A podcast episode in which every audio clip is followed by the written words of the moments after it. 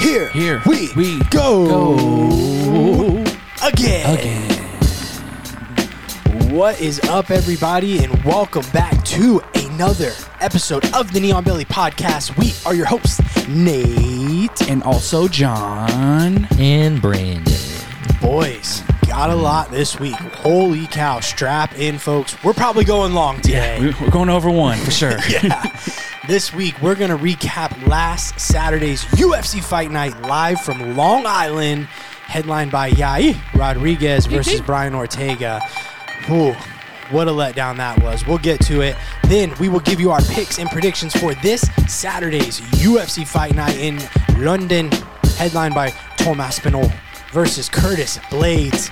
And Brandon has one of our world famous facts don't care about your feelings. And finally, all the news and happenings, all the tea. There's a lot. There's a lot. We Bring two some- cups. We got yeah, we got two cups of tea to spill today.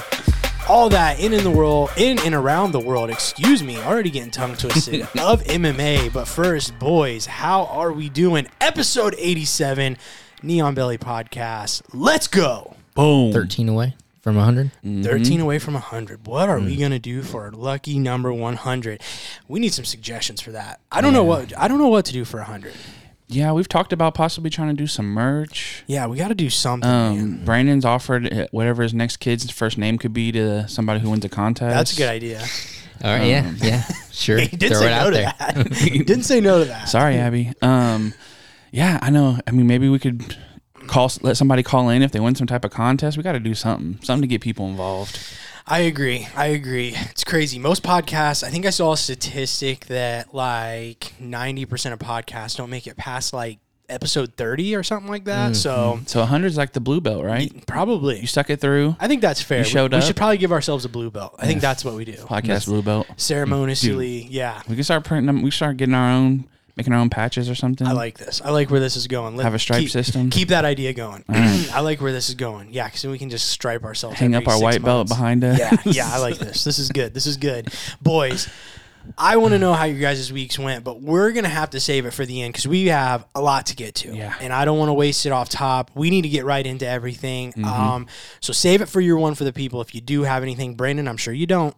That's okay. It's kind of rude, but all It- right. it is rude, but it's the truth. I mean, there's, Okay. there's been like three weeks. We've been like, guys, you guys keep asking me these questions, and I don't Yeah. have answers. Yo, guys, I'm not good at this, even though we do it 87 Some weeks of in a us, row. Some of us, some of well, us, it's more like 80 for some him. of us That's work true. real jobs on the side. Just saying. Oh, some don't of even us, go there. Some of us do actually. Some of have us to keep put a whole some- town on their back. don't even with go their there. job. Yeah, don't even go there. I can barely walk. I'm so so much pain. Mm. Speaking of pain, let's get into this main event. Yeah, before we do though, John, rate, follow, sub. Boom. Let them know. Listen, we got we've been telling you guys this. You know the spiel, but I'm back to give it to you again.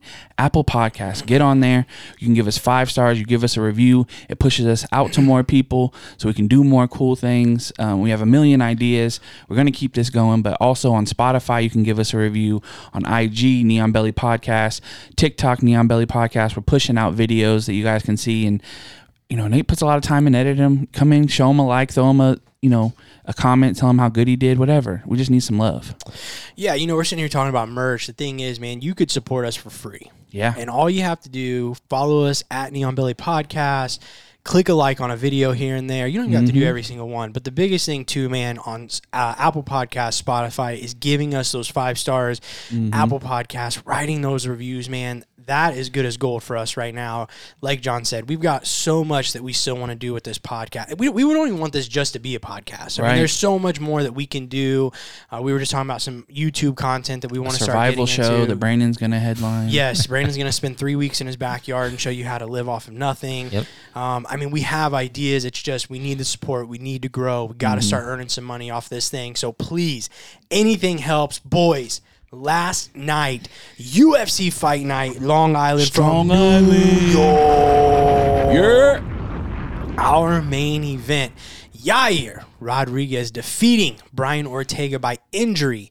TKO at four minutes and 11 seconds of round one. Um, man, hard not to feel like we all got robbed as fans here a little bit, to no fault of either fighter, of Right. course. Um, but it does still hurt um, that it ended so fast and it ended the way it did. Um, obviously, Ortega pulling his, uh, trying to pull his arm out of an armbar there, attempt uh, attempt from Yair. shoulder, shoulder. pops out of socket. Apparently, a torn labrum uh, is the diagnosis I heard. Um, so I guess we can just start there. Your thoughts on the fight and the way it ended?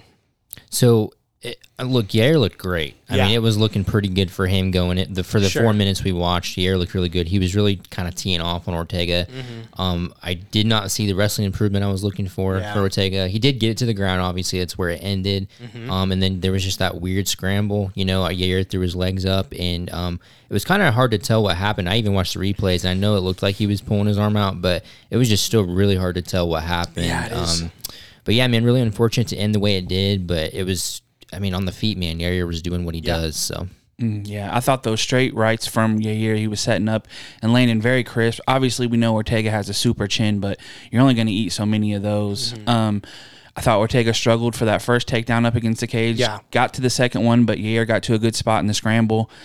And, you know, it is unfortunate when things end like that because, I mean, we see it on the striking side. Sure. A guy checks a kick, breaks a leg. Um, you know, we've seen even some submissions go farther than they need to, like with the Nogueira Sure. and Frank Mir, where the shoulder pops out. Um, it is unfortunate, but you know it's the fight game. You know they talk about it all the time. I do think, you know, Yair deserves a little credit for it. You know, that had to be probably a pretty tight armbar. I mean, it didn't look like it, um, but had to have some type of a tight grip on it because, um, you know, clearly Ortega had to use a lot of force to pull it out. Yair was giving some force back, which probably led to the shoulder separation. Could have been an injury there prior. I don't know. Still a freak accident. Yeah. Don't get me wrong, but I don't want to totally just say like, oh, you know, Yair doesn't deserve any credit because Ortega did take him down. He did throw up a, a, really good armbar attempt that he does deserve credit for. Clearly, like I said, was tight. Like both of you guys say, said, though, I do think there's still some things that we can take away. Um, yeah, you're definitely looking faster, more technical on the feet. Um, I do not think Ortega saw that jab coming a lot of times. I mean, he was, I mean, he was getting stunned with it, and you could see on his face, like you could just almost tell he was just like, I didn't see that at all. Right. Like, what was that? which one of y'all hit me? Um, Yeah, exactly. and so, you know, though Ortega was able, like Brandon said, to eventually get him down, which led to the end, he did struggle in that position, holding uh, Yair against the cage, trying to get him down. Um, and I'll say this, man, just based off of what I saw, if they fought again tomorrow, everybody's healthy 100%, I don't think I'm picking Ortega Nope, again. neither. I think there, I mean, there was just, I don't know if it was just kind of going to turn into an off night for Ortega or, man, if Yair was just looking that sharp that early. Um, but yeah, just, I thought it was looking like, and, and you got to think too, those takedown attempts or that takedown attempt from Ortega, they're dry. It's early. Should be a little easier, you know. As we getting around three, four, five, those guys start getting sweaty. You should have to really, if that was Ortega's thought of how he was going to get Yair down, you have to start thinking that wasn't going to work. You know, mm-hmm. as the fight went on, mm-hmm. and then if it turns into a stand-up battle, did not like the chances of what I was seeing on the feet there. To me, it was interesting that he was going for the takedown so early because Yeah. what I, typically I feel like when you watch Ortega fight, he likes to stand. I mean, he, do, he does enjoy To it. them right hands. And yeah, and when he was starting to get really kind of kind of teed up on, that's Sure. when all of us he started really shooting for his takedowns, and I was like, yeah, I think he's realizing something pretty quick that he's not going to be able to Sure. hang out here, and that's when you started to see him resort to the wrestling and just wasn't there. some of the con uh, like comments I've seen on posts about it, it's interesting to think about because we look at it as an injury stoppage, but the shoulder popped out due to a submission Sure, that yeah. Yair was throwing up. Right. You know, if somebody was going for a knee bar and you reap yourself and your knee blows out, they still get the credit Sure. for that. I think sometimes that gets a little bit away from it because we've seen fighters break something and then a fighter pounces on them, ground and pounds Right. them. It's over. Granted, the injury is what caused them to curl up. Sure. But they still got the finish. If Yair would have wailed on him and hit him a couple times, you're looking at a TKO instead of a doctor stoppage. So I think that's something that people got to take away from it too is that the Mm-hmm. Oh, shoulder yeah. doesn't pop out if Yair doesn't have a really good submission in. Yeah, free, like I said, freak injury, but that's what I said. You know, Yair definitely deserves credit there. You know, it kind of was like, you know, the Anderson Weidman leg break, right? Like, it was a freak thing that happened, but Weidman did check that kick, right? So it's like, you know, you kind of got to do it. You got to do the technique, and, and Yair did the technique. He did exactly what he needed to do. I thought that was very positive to see that, okay, he wasn't just going to accept Ortega, you know, instantly threw his legs up to, you know, wasn't just going to let him land in his guard or anything. Very mm-hmm. active, it looked like guard. So, total credit there for sure. But uh, moving on now, you know, we knew with a win, Yair was probably going to have a pretty good uh, stake at the title, right, or to make his claim for it. With you know, obviously we talked about with Josh Emmett being right there as well. Um, we do now know Volk is going to have surgery on that hand, probably going to be out for a while. Dana was at, weeks, I think, what I heard. Probably, yeah, that might be what I think I did hear that. Um, Dana said in his post fight that an interim title fight between Yair and Josh Emmett makes sense. I couldn't agree more. Yeah. I think that's the best case scenario for all parties involved here, all three of them, really. Mm-hmm. Um, the one thing that I will say, though, is, and I told you guys last night, um, Yair cannot leapfrog Josh Emmett, though. If the interim title fight doesn't happen for whatever reason, you know, Mm-hmm. Yair is one and one in his last two, lost to Max. Um, I will give him credit for the win last night, but still kind of like an odd little win there, Mm-hmm. right? But still, to be one and one in your last two, you can't take it away from a guy like Josh Emmett. To me, that's not enough to pass him when he's gone on a five fight win streak and looks so good. So if we can make the interim title fight, Mm-hmm. perfect. But all I'm saying is, if it can't happen or timelines don't, you know, we know guys get injured in training, you know, different things can happen. Mm-hmm. Whatever happens, unless Josh Emmett were to get hurt. Yair cannot leapfrog Josh Emmett to me based off of what we've Right. seen. Well, well, I guess my question is, if he would have went out there and finished that armbar Yeah, completely different. Yeah, for okay. sure. He would have a stronger claim, I would Right. say. I still don't think you can pass Josh Emmett, but given the the more recent performances, and I mean, once again, let me say this: the Yair Volk matchup is about as tasty as it comes for me. Like, let me just go ahead and, you know, that that's a matchup I want to see for sure. Mm-hmm. You know, we know as weird as Yair's last couple years have been, we know how good Yair is, Yeah. right? I mean, some of these circumstances of his career. Once again, not his fault. I mean, Yeah. just think this People are guy trying just to say he's keeps- starting to get cursed he at just this has point where like fights are weird just luck, ending man. weird. yeah, it's crazy. But when he's in there and he's on his game, I mean, even the Max fight, right? Arguably could have won that fight as well. Mm. It's just it's circumstantial for him, but he is as good and he deserves the shot. But I just don't think it's enough to pass Josh Emmett to this point. Yeah, and, and I think you know there is also I know I seen Bryce Mitchell called out for a fight yeah year to try to get to a title fight. Not a bad call out. Um, but you know if something does happen with you know a Josh Emmett, somebody like him in Yair for an interim that Oh, could be sure. good too. I do think interim is the way because obviously you have Ortega now who has the injury, so that rematch is probably still a No, ways yeah. out, and then you have Volk going out for an injury, so that's the I mean. You don't get much better than that, and I know the UFC tries to push Mexico heavy. You do that in Mexico, that could be huge. yeah. I mean, there's a lot of opportunity there. Yeah, I have no problem with um, Emmett kind of being the guy. Um, and then with the interim title, interim title, I think that's perfect. Um, Yes. If Yair do, I, w- I will say, yeah, if, if, if Yair had beaten Ortega, especially like first round submission, Yeah. you beat the number two guy like that. I mean, then I I think can see like, Well, and that's what makes that tough. Is I mean, that's kind of what he did. He threw in a he threw in a submission and trying to get out of it. The guy hurt himself. That's a finish. I think it's just like it is, but it is still a freak injury because it's not like he had the arm straightened out and like Right. we know what an arm bar is, right? Right. And that wasn't an arm bar. Um, whether he just had you know the arm shoulder pressure enough- must have just been crazy. Yeah, you know he might have been pinching his legs real tight. You know, good technique, good form. It just I think Or- Ortega's had like two shoulder surgeries. He said yeah, too, right? That's So what I said. yeah. And who knows if Ortega was carrying a shoulder injury and he, maybe he Right. didn't even know about it, you know? Right. So, but I don't want to take anything from Yair Mm-hmm. either because the facts are the uh, four minutes and 11 second, seconds that we did get that early. And I mean, anything could happen in a fight, Matt Schnell. We'll get to you in a minute. Yeah. Hold on. But it was looking like Yair was just a level above Ortega that night. Did you And- guys see uh, Ortega's comments after the fight? no, No. Were they about the fight? Yeah, um, he essentially said, "Let me see if I, c- I think I think I have it in my notes here." Uh, freak accident. It just sucks. Everything was going my way. Literally, I was winning every minute of the fight. The world saw I was about to show what I do best, which is grappling and take control. Yeah, I mean he was in a good position. You know, there there was like 50 seconds left. You know, so if he, it it did look like he was clearing the arm. That's what's so weird is it looked like the elbow was had he had cleared the elbow for the armbar, right? So, um, like I said, I don't know if Yair just had a good enough tight pinch there or whatever, but you know, who knows? Brian Ortega, 50 seconds. If he would have gotten to full mount or knee on belly, like it kind of looked like he was going to that position. Who knows? Um, but I'm just, yeah. I mean, it's But to say you were winning every minute yeah, of the that's fight that's and everybody not true. saw I that's was just yeah. that's just not true. Yeah. but I know just- that's kind of his personality too, though. yeah, and I know you know Take off the puffers. We're gonna spar. I know Yair said that uh, he would like prefer to do it again for a championship, and I'll tell you what, man, him. Uh, you know, if he were to beat Volk, if or whatever, or whatever circumstances, Mm-hmm. those two in rematch for the title would just be oh, same thing. 'Cause Mm. Well- that fight should have been that fight should have been madness. you Yeah. know, and, just- and another plot twist to this, which we'll talk about some news that's happening later.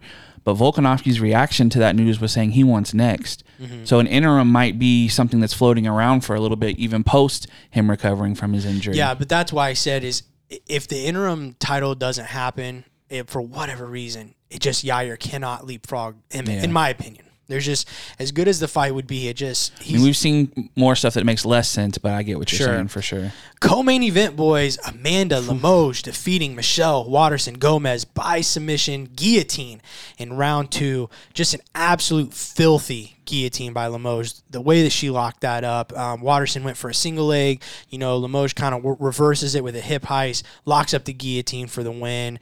Um, you know, I thought Waterson did uh, obviously have some success early in the with the takedowns in the first round. Might have even squeaked that round out with the takedowns and control. So no surprise to see her go for it again. But just a pretty dominant performance, in my opinion, uh, by Lemos. Uh, if you ask me, your guys' thoughts though. Yeah, I, I think you know. I didn't remember to bring this up when we talked about it because I was uh, picking with my heart. But uh, Michelle Waterson was like an atom weight at one point. Yeah. You know, fighting at like I think it's like 110 or 105 pounds. 105. Yeah, and it looked like that. I mean, Lemos just looked a lot bigger.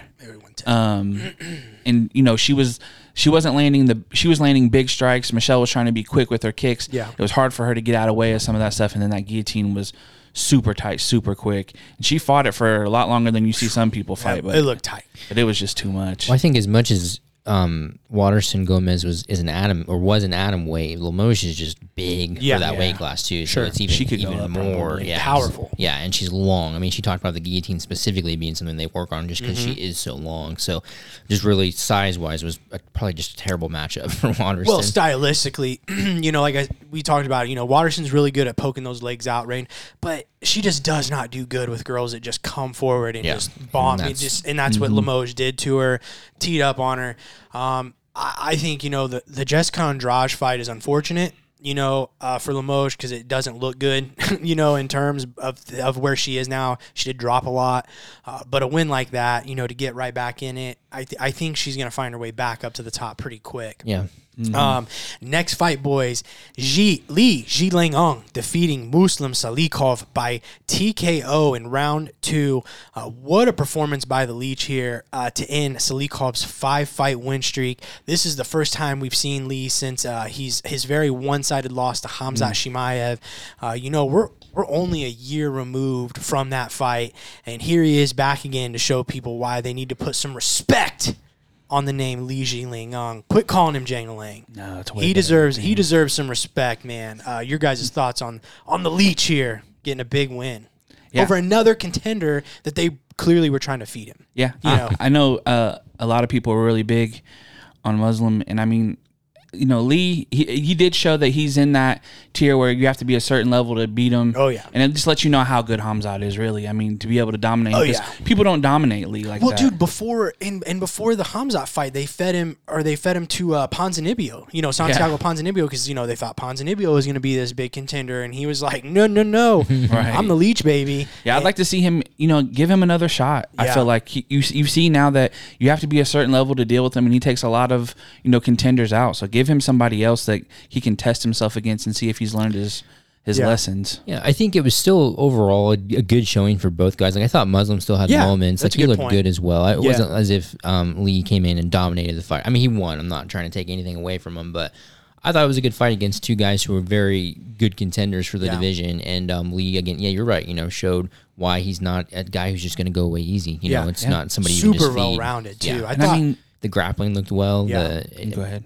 No, I just I was just gonna say I thought it was his best performance that I can remember. Yeah, I mean, you look at his last three losses since 2018: Jake Matthews, Neil Magny, and Hamzat. Yeah, they You know, always these try aren't- to. Well, that's what I'm saying. They always try to feed him to like they, they try to put him in this gatekeeper role, and it's like, man, I I think he needs some like legit opponents here, man. Mm-hmm. I mean, I mean these are legit guys he's fighting. Don't get me wrong, but you just get the sense it's like, well, let's see how good this guy is. you know what I Yeah, mean? And that was a big jump for Muslim too. His biggest fight since, before that was Trinaldo. Holland's at 170, right? yes, Maybe Mm-hmm. that'd be a fun one. That's a him. Great shout. Mm. I love that idea. Uh, boys, the next fight. Whoa. freaking danger Schnell defeating Su Mudaerji by triangle in round two. Oh. I almost don't even feel like we're worthy to talk about this fight. Um, there really aren't even words to me that can be used to explain the madness. I'm gonna keep going with this. There's only four words you need. That was this round two. Oh man, if you if, if you haven't watched this fight and you've never listened to anything we've ever said, go watch this fight. Um, Round two, you don't even got to watch round one. Round one was fine, nothing wrong with it. But you know, you got Su Mudaerji, right? Comes out in round two. There was the nut shot early, and then from like four minutes to two minutes, just proceeds to lay a beating on 17 Schnell. elbows or something Dude, crazy. the straight lefts were just cracking, stunning him. Then he's like teeing off, like like setting up these like crazy standing elbows, and every single one of them are rocking mm-hmm. Schnell. He's falling to a knee, he's you know dropping him. Then Schnell cracks him with like a straight right, and I mean Su Mudaerji's head just snapped back, like he went to like another world, and then tries to come back and beautiful level change by Matt Schnell uh, to get Su Mudaerji down. He's in full mount, landing elbows. Su Mudaerji, you know, Upa sweeps him, Gets into guard. gets into four guard. Matt Schnell throws the legs up for a freaking triangle, puts him to sleep. I'm telling you guys right now, there's not much more space. I could probably put it behind me. That picture of him coming out of that triangle is going to be on this wall behind me. um, that is just like one of the most insane. I'm at work too, by the way, for this fight card yesterday. Right. So I'm sitting there, and pe- I know people. I had like earbuds in, but I'm sitting here like going like DC was all of us watching that Yeah, fight. oh, 100%. I'm at His work. voice getting high pitched was cracking me up Oh, for sure. dude! But just what a once again, what a fight! I mean, Matt Schnell, take a bow. I I'm gonna shut up now. I'm, I'm still just like No, I watched it again this morning, so I'm still just as excited. But anything you guys want to add? Sorry. I don't even know what there is to add. There's like that. I mean, uh, we don't have this category in our end of the year awards, but we're gonna have to add it just for them. Round of the year. Round of the year, comeback of the year. I yeah, mean, like, just insane. and you know, for somebody like Schnell, he needed this. Yeah. You know, he's been kind of up and down, back and forth, and Said coming into it, he does. He I don't know if you guys saw his pre-fight press conference. He said, "Man, I just I'm having a hard time getting excited for fighting. Like he's like I'm having a hard time getting up for it. I just, you know, it's a fight. I'm ready to go, but I just don't really get excited for it anymore. And like, could have fooled me. I mean, his last four opponents, you're looking at Pantoja, Tyson Nam, uh, Bontorin, Yeah. and Brandon Royval. Like, oh I don't like I said it's Yeah. speechless. I mean, words can't put in. You just have to go watch it. If you didn't see it, if you did saw it, you're probably sharing our excitement with us. dude, how many people are surviving that? many? the way those elbows were connected, and he was just kind of pa- like it was freezing him. Oh my god! It's like he dropped the Every controller for a second. and And it he was had to. he would like he was grabbing Schnell's hands and then throwing them Yeah, over the top. Like it was just him up. Most yeah. He's still he's still a problem at flyweight to be able to land Sumu those. Darji. Yeah. Oh, dude, and he's so long. Like, Ground game needs some work because it, it took him a minute. Like once that takedown happened, it was I like- don't know, man. He That- got him out pretty quick and easy. the way he kind of bucked. I, Yeah. I mean, I called it an an, um, an upa, but it wasn't really an upa. He just kind of bucked him over. But Well, if you remember, he was in Mount in the first round. Yeah. And interestingly enough, he had really good defense Mm-hmm. from from Mount to not get hit. Now in the second round, things were a little different towards Sure. the end, but he actually looked really good as far as waiting off punches and then reversing position to get to guards. I agree. Same thing off his back too. He was He's able still to get pretty to young. guard. He's only 26. Su Mudaerji. Yeah. Yeah. Five eight at 125. He's still a problem, but Matt Schnell, man. Yeah, just a veteran, dog. veteran performance. Boys, next fight: Shane Burgos defeating Charles Air Jourdain uh, by majority decision, 29-28, two judges, 28-28, one judge. Um, that's how I scored it. I, I actually scored this a draw. I told you guys yesterday. Thought Burgos won rounds one and two with his grappling. Probably wouldn't have mm-hmm. expected that going into this fight, uh, but nonetheless, he did a good job with it. But I gave Jourdain a 10-8 round in the third, and if that's not a 10-8 round, then I just I don't know if that exists then, because I mm. don't know what else you need to see. That was a beating for literally like mm-hmm. four minutes and thirty seconds. Maybe maybe the takedown at the end kind of keeps you away from a 10-8. I mean, I you don't don't think so. No, I mean, I'm not saying I agree with that. I'm saying if I'm trying to make some sense of it. Yeah. Because I mean, Jourdain outstruck him by 100 point, 100 Just- punches. It was unreal, man. Uh, they did give uh, Burgos three sub attempts in the you know those first couple rounds. Yeah, Um, but yeah, no, that third round, judging man, yeah. Judging, judging. Something that stood out to me in this fight, this is unrelated to the decision, um, but was okay. So Burgos was on his back for a lot of that fight, and we've talked before about like you know what do you do when a guy's on somebody's back for three minutes and it's like somewhat uneventful. But what Burgos was doing on his back was exactly what I would would I think we should be looking for in terms of like if you're on somebody's back and you're struggling to finish, because he was constantly throwing really hard shots, neck cranking, trying he because from the back, if you think about it, you can you can move the position yourself. It's Sure. not completely dependent on the bottom guy to mm-hmm. move. And he was using his hips and using his weight to Yeah. shift to, you know, having is Burgos or I'm sorry, Burgos' opponent, how do you say it? Jordan. Jordan, yeah. Jordan, he was trying to shove him over to his stomach to land some big shots there. And I just feel like he demonstrated what it means to really be active when you're on somebody's back and they're doing a good job defending. Because to me, that was exciting seeing Yeah. him because he was constantly digging for the choke, throwing good shots, and switching the position. Yeah, that's a good point. And and unfortunately, I mean, it's kind of tough, right? Because he committed to that game plan so early. But Shane Burgos, a guy, right, uses his footwork, constantly moving, and he said his legs were just done after that. I mean, yeah, I mean, he literally held a minute for, like you mm-hmm. said, like a, probably a round and a half. I don't know how much control time they gave him, but most of that would have been from the back. So I'm sure he just demolished his legs there. Gave him six minutes and yeah, 25 seconds. And, probably dang near all of that was on the back. So Right. with a body lock. So yeah, good performance. You know, um, I just thought maybe should have been a draw. I mean, yeah. to me, Yeah, they, it was a really good fight. They Yeah. both, and I mean, you can kind of see the legs going out in that third round because Oh, Burgos yeah. was getting out of way of a lot of, especially combos. He might eat one, but he was getting out of the way and throwing back. That third round, he was just getting lit. well, up. it's a weapon for Burgos. I mean, he's just so good moving, moving on his feet, really athletic, and yeah, I mean, it just kind of slowed him all the way down. But if that would have ended in a draw, I would have signed up for the rematch instantly. Yeah. You're not going to want to see those two throw down again, you know. For sure. Uh, next fight, boys, Lauren Murphy defeating Miesha Tate by unanimous decision, 30-27 on two judges, 29-28. I think more 30-27. Uh, but man, Lauren Murphy really seemed to be on another level in this fight. Uh, she had a clear speed advantage on the feet. Um, actually took Miesha down and defended every single one of Miesha's takedowns, which, you know, going into it, I think you would have gave Miesha that advantage, at least if nothing else. Uh, but yeah, just a really well-rounded performance by Murphy. Yeah, I thought Murphy looked good and Miesha didn't. I mean, I Yeah. don't know what more you can say about Yeah. that. That's I, the headline. I literally, Yeah. I just don't think she looked good. I don't know if you attribute that to her age. Maybe she just wasn't really feeling it that night. Maybe it was just Murphy just that much better. I think, yeah. Um, but yeah, it just wasn't a good showing for Miesha. And Murphy looked great. Like you said, defended everything, takedowns of her own, pieced her up on the feet. I mean, she looked good. yeah.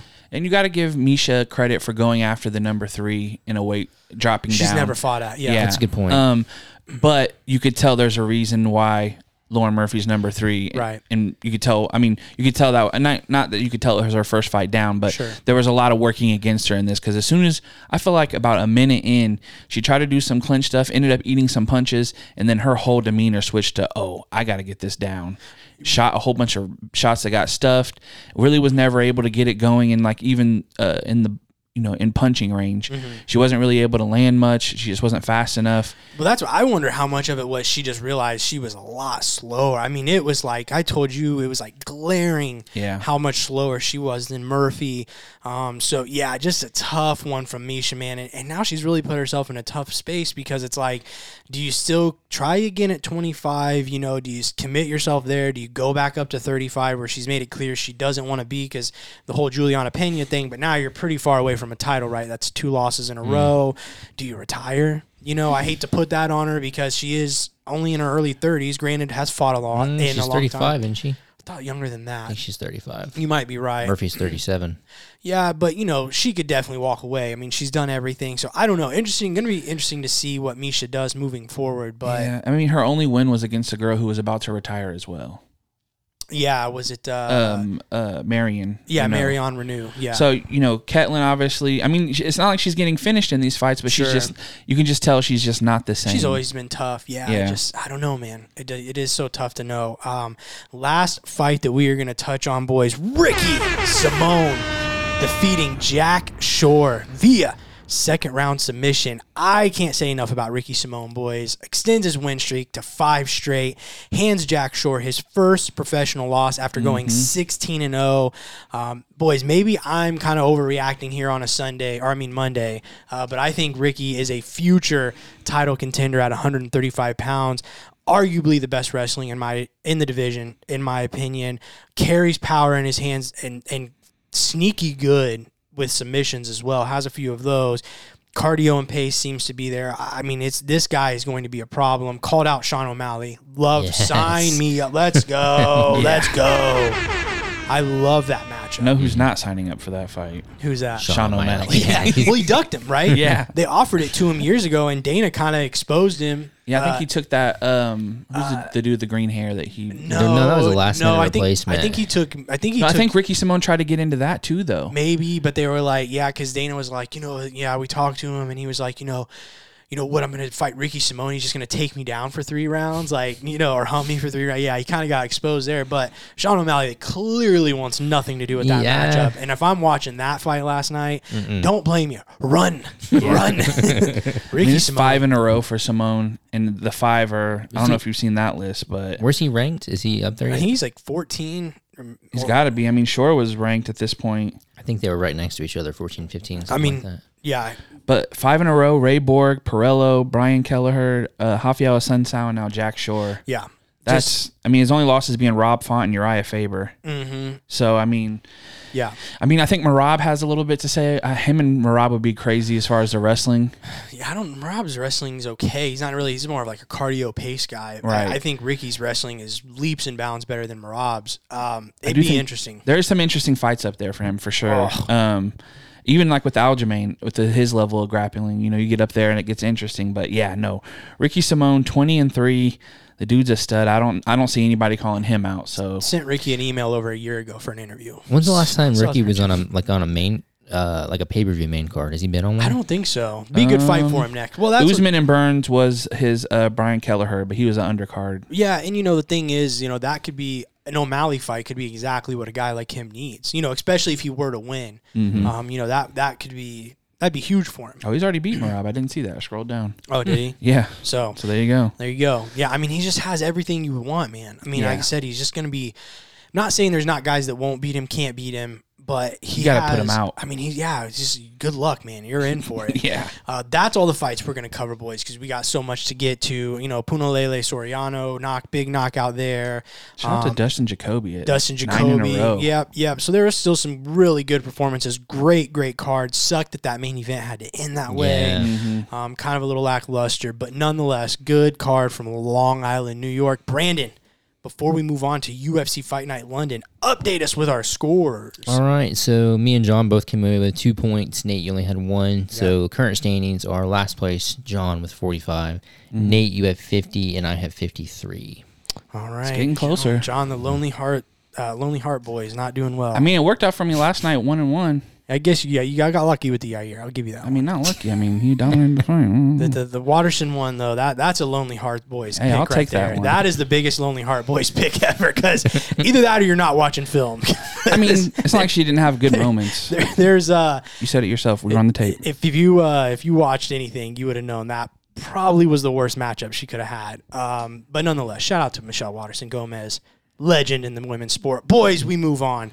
UFC Fight Night London this Saturday live from the O2 Arena in London, England. Our main event: Tom Aspinall versus Curtis Razor Blaydes. Before we get to our picks, do want to mention uh, prelims do start at 11 a.m. Eastern, with the main card kicking off at 2 p.m. Eastern again, um, just like this past week was on ESPN Plus. And you know what, boys? My captivating fun facts are typically reserved for pay per views, but in honor of how legendary the UK MMA fans are, uh, especially our last UFC fight night from London, um, and how good this card is, I think it deserves a little fun fact. Oh, yeah, So, little fun fact about London it's actually the smallest city in England. The mega city that most of us know as London is actually called Greater London, while the city of London itself is a small portion of this sprawling metropolitan. Sorry, messed that up. has a popul- Metropolitan. Metropolitan. It has a population of only 9,123 people, making it the smallest in England. Also, according to the United Nations definition, the city is technically a forest based off of the amount of trees it has per square mile. That's cool. I would have never got that. There it is. That would that would that would barely make the top ten counties in Indiana. That's true. Boys, our main event in the heavyweight division. Number four, Curtis Blaydes versus number six, Tom Aspinall. As I mentioned, uh, boys, since his scary knockout loss to Derrick Lewis last year, Curtis Razor Blaydes has since rattled off back to back victories. He got a unanimous decision victory over Jairzinho Rozenstruik, and most recently in March of this year, an impressive second round KO victory over Chris Daukaus. His opponent, Tom Aspinall, is one of the UFC's most promising prospects right now point blank. Aspinall is a perfect 5 0 in the UFC with all five of those victories being finishes and all but one ending in the first round. His last victory, an impressive first round submission over Alexander Volkov, also in March of this year. Boys, what do we got for this epic hmm. heavyweight matchup? Like the pause there. I was trying to think of a word. I am I'm super excited for this one um, mm-hmm. because I feel like Aspinall's last fight with Volkov, he really kind of showed a little bit of where he's at in terms of his ground game, and Yeah. I didn't realize how invested he had been in that like throughout his life. Right, that's the first sport he'd done with his dad. He said his dad's like Um, one of the first black, black belts, belts in the Europe, UK or shit, yeah. Um, so that's awesome. That was fun to see. And then so now we're matching him up against Curtis Blaydes, who's like, what does he do? Right, he just takes guys down and kind of lays on them and hits a little bit of ground and pound here and there. Um, but his last fight, what he do? He went out and knocks out Chris on Daukaus. another level. So they're both kind of showing levels of their game they typically that we haven't seen historically, and so Mm-hmm. that's exciting. But now we're putting them against each other. So for me, man, I just I, I don't even know what to expect. Like, are we going to see Aspinall go in and take Curtis down? Are we going to see him piece him up on the feet? Is Curtis going to do his lay and pray? Like what's I mean, what's Yeah. going to happen? I don't know. Yeah, it, it's interesting. Um, ESPN has put so much respect on Curtis Blaydes that now his fighting style is uh, put as wrestling, comma striker. I mean, he has a lot of knockouts. Yeah, no, um, you know it's it's definitely interesting. I think you know everything that Curtis Blaydes shows. I feel like Aspinall does just quicker, and even even having some variety in that. Like we know the reason that you know we talk about the Derrick Lewis fight with Curtis Blaydes. He kind of doesn't really do a full on level change. It's kind of more of like a duck down. Whereas we've seen you know Aspinall do some different type of a power double leg. He'll mix mm-hmm. it up. And then even on the striking side, the hands for Curtis Blaydes look way better that last fight. Mm-hmm. But we've seen Aspinall throw kicks. He mixes it up with a lot of different things. Um, ah, this will be very interesting because people don't really put Curtis Blaydes away very often, mm-hmm. too. So I, I don't know, man. This is a very, very interesting fight. John, I feel like you haven't thought much about this. no, fight. I have, I have, but I, I want to keep on thinking of old Curtis Blaydes, and I Well, can't. well, here's the thing. Well, I, you're kind of getting onto it. I think is where you're trying to go with it. Blaydes only has three professional losses on his It's career: true. two to Ngannou. Francis Ngannou and one Right. to Derrick Lewis. He only loses to elite level guys, right? Right. Um, or at least guys with elite attributes, right, with the striking and stuff like that. So you know, I will say, if Aspinall wins this fight, undoubtedly he is on that elite level. Right. Um, the one thing that does make me a little nervous for Aspinall going into this fight, though, is he's always kind of had this mindset of, oh, I'll take my time. You know, I'm in no rush. I'm not going to get to the title anytime soon when it comes, type thing. And what worries me is, brother, you're here, right? Like, you're going to go face one of the best heavyweight fighters in the world right now, today, and you're probably one to two wins away from a title shot. You have mm-hmm. no, there's no way around it, right? I know that dude's game. I know Aspinall is a monster. He trains hard. I mean, I saw videos. He's completely moved his camp far away from his Liverpool camp where he usually trains. He's up in like the northeast of London, uh, England, excuse me, training by the sea with Phil DeFries and some other like really top level big heavyweight guys working on wrestling. Dudes running with no shirt on in the cold by the sea, jumping into the freezing cold Atlantic Ocean, swimming in it.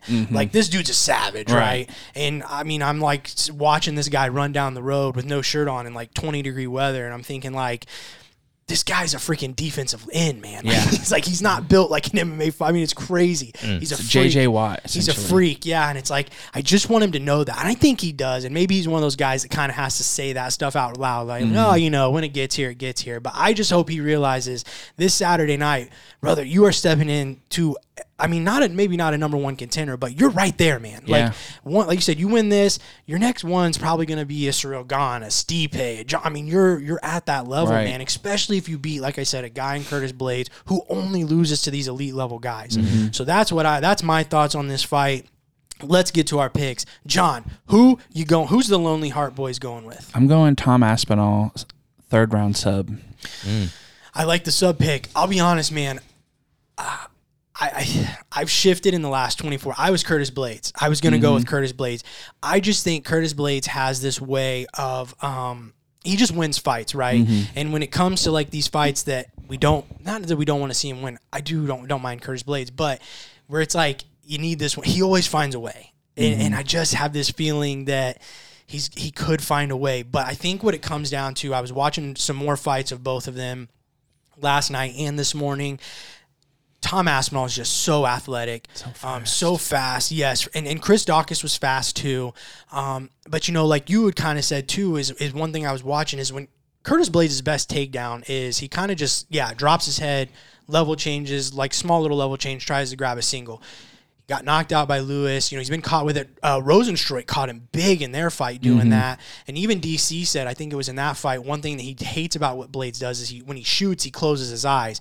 A lot of times he's doing that because he's not setting it up with anything. He just comes Right. straight in. You know, there's no punches before. He just he's at distance, at distance, boom, level change. And if you're elite, you can do that maybe to some guys, but I think that's tougher to do at heavyweight when guys have real power. Right. Aspinall has first round knockout power. He dealt with it, like I said, with Rozenstruik for sure.